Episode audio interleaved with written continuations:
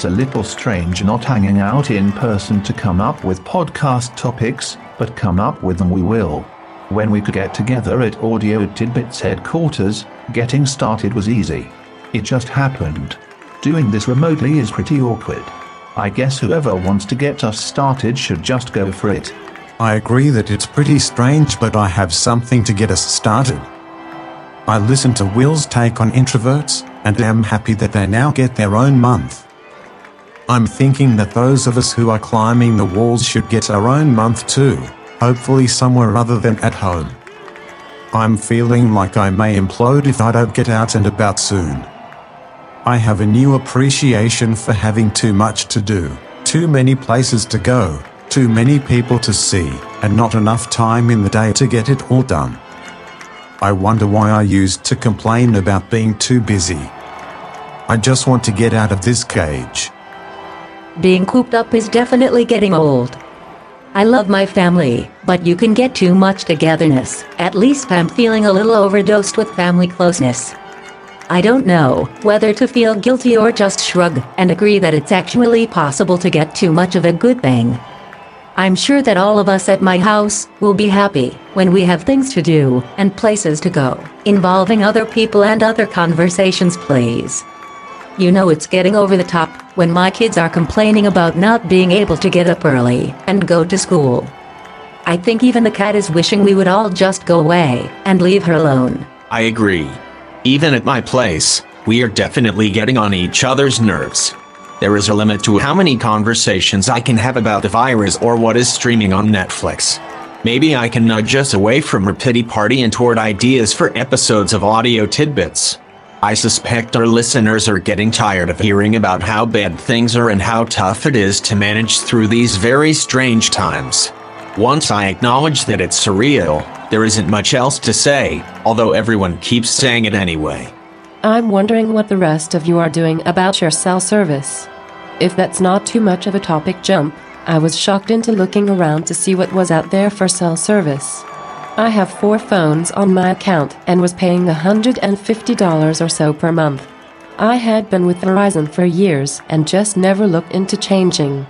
A couple of months ago, the monthly bill came in was $235, with no warning or explanation. The charge just went up $20 per line. At least they got my attention. The lines had unlimited everything, but when I checked closer, I was only using 3 or 4 gigs of data a month on 3 of the lines and no data on one line. And unlimited phone calls was excessive to say the least. At any rate, when I discovered that I could get the level of service we were actually using, since we are on Wi Fi most of the time, for under $50 a month for all four phones, I became a switcher. I am now with Tello.com and saving $180 a month. Texting is unlimited, so the kids are not unhappy. We can even make calls to Canada, Mexico, and, although I'm not sure why, China, at no extra cost, even though I never call those places. At any rate, I just want to suggest that you and our listeners check to see what you are actually paying for as compared to how much service you regularly use along with how much it is costing. You may be as shocked as I was. Thanks for the tip. We only have two lines, but I'm going to give it a look. We try to keep our utility bills down as much as we can without getting too carried away, but I haven't given much thought to our cell bill, other than complaining about it.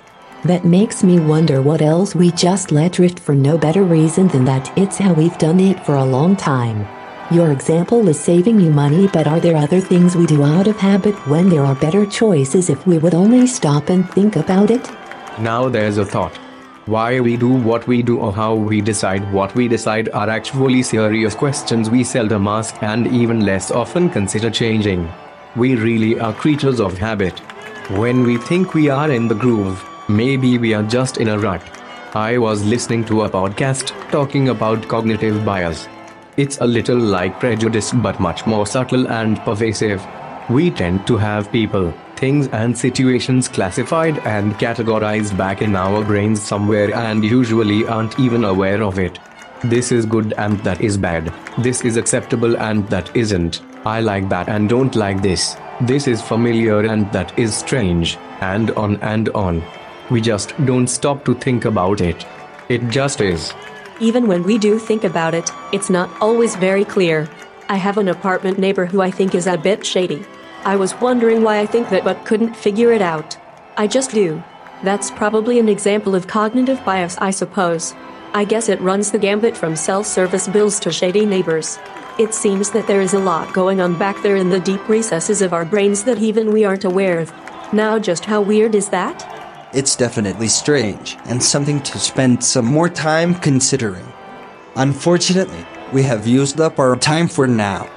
Let's get back together soon, though. I know we have a lot to talk about. And for now, be well, do well, and keep safe.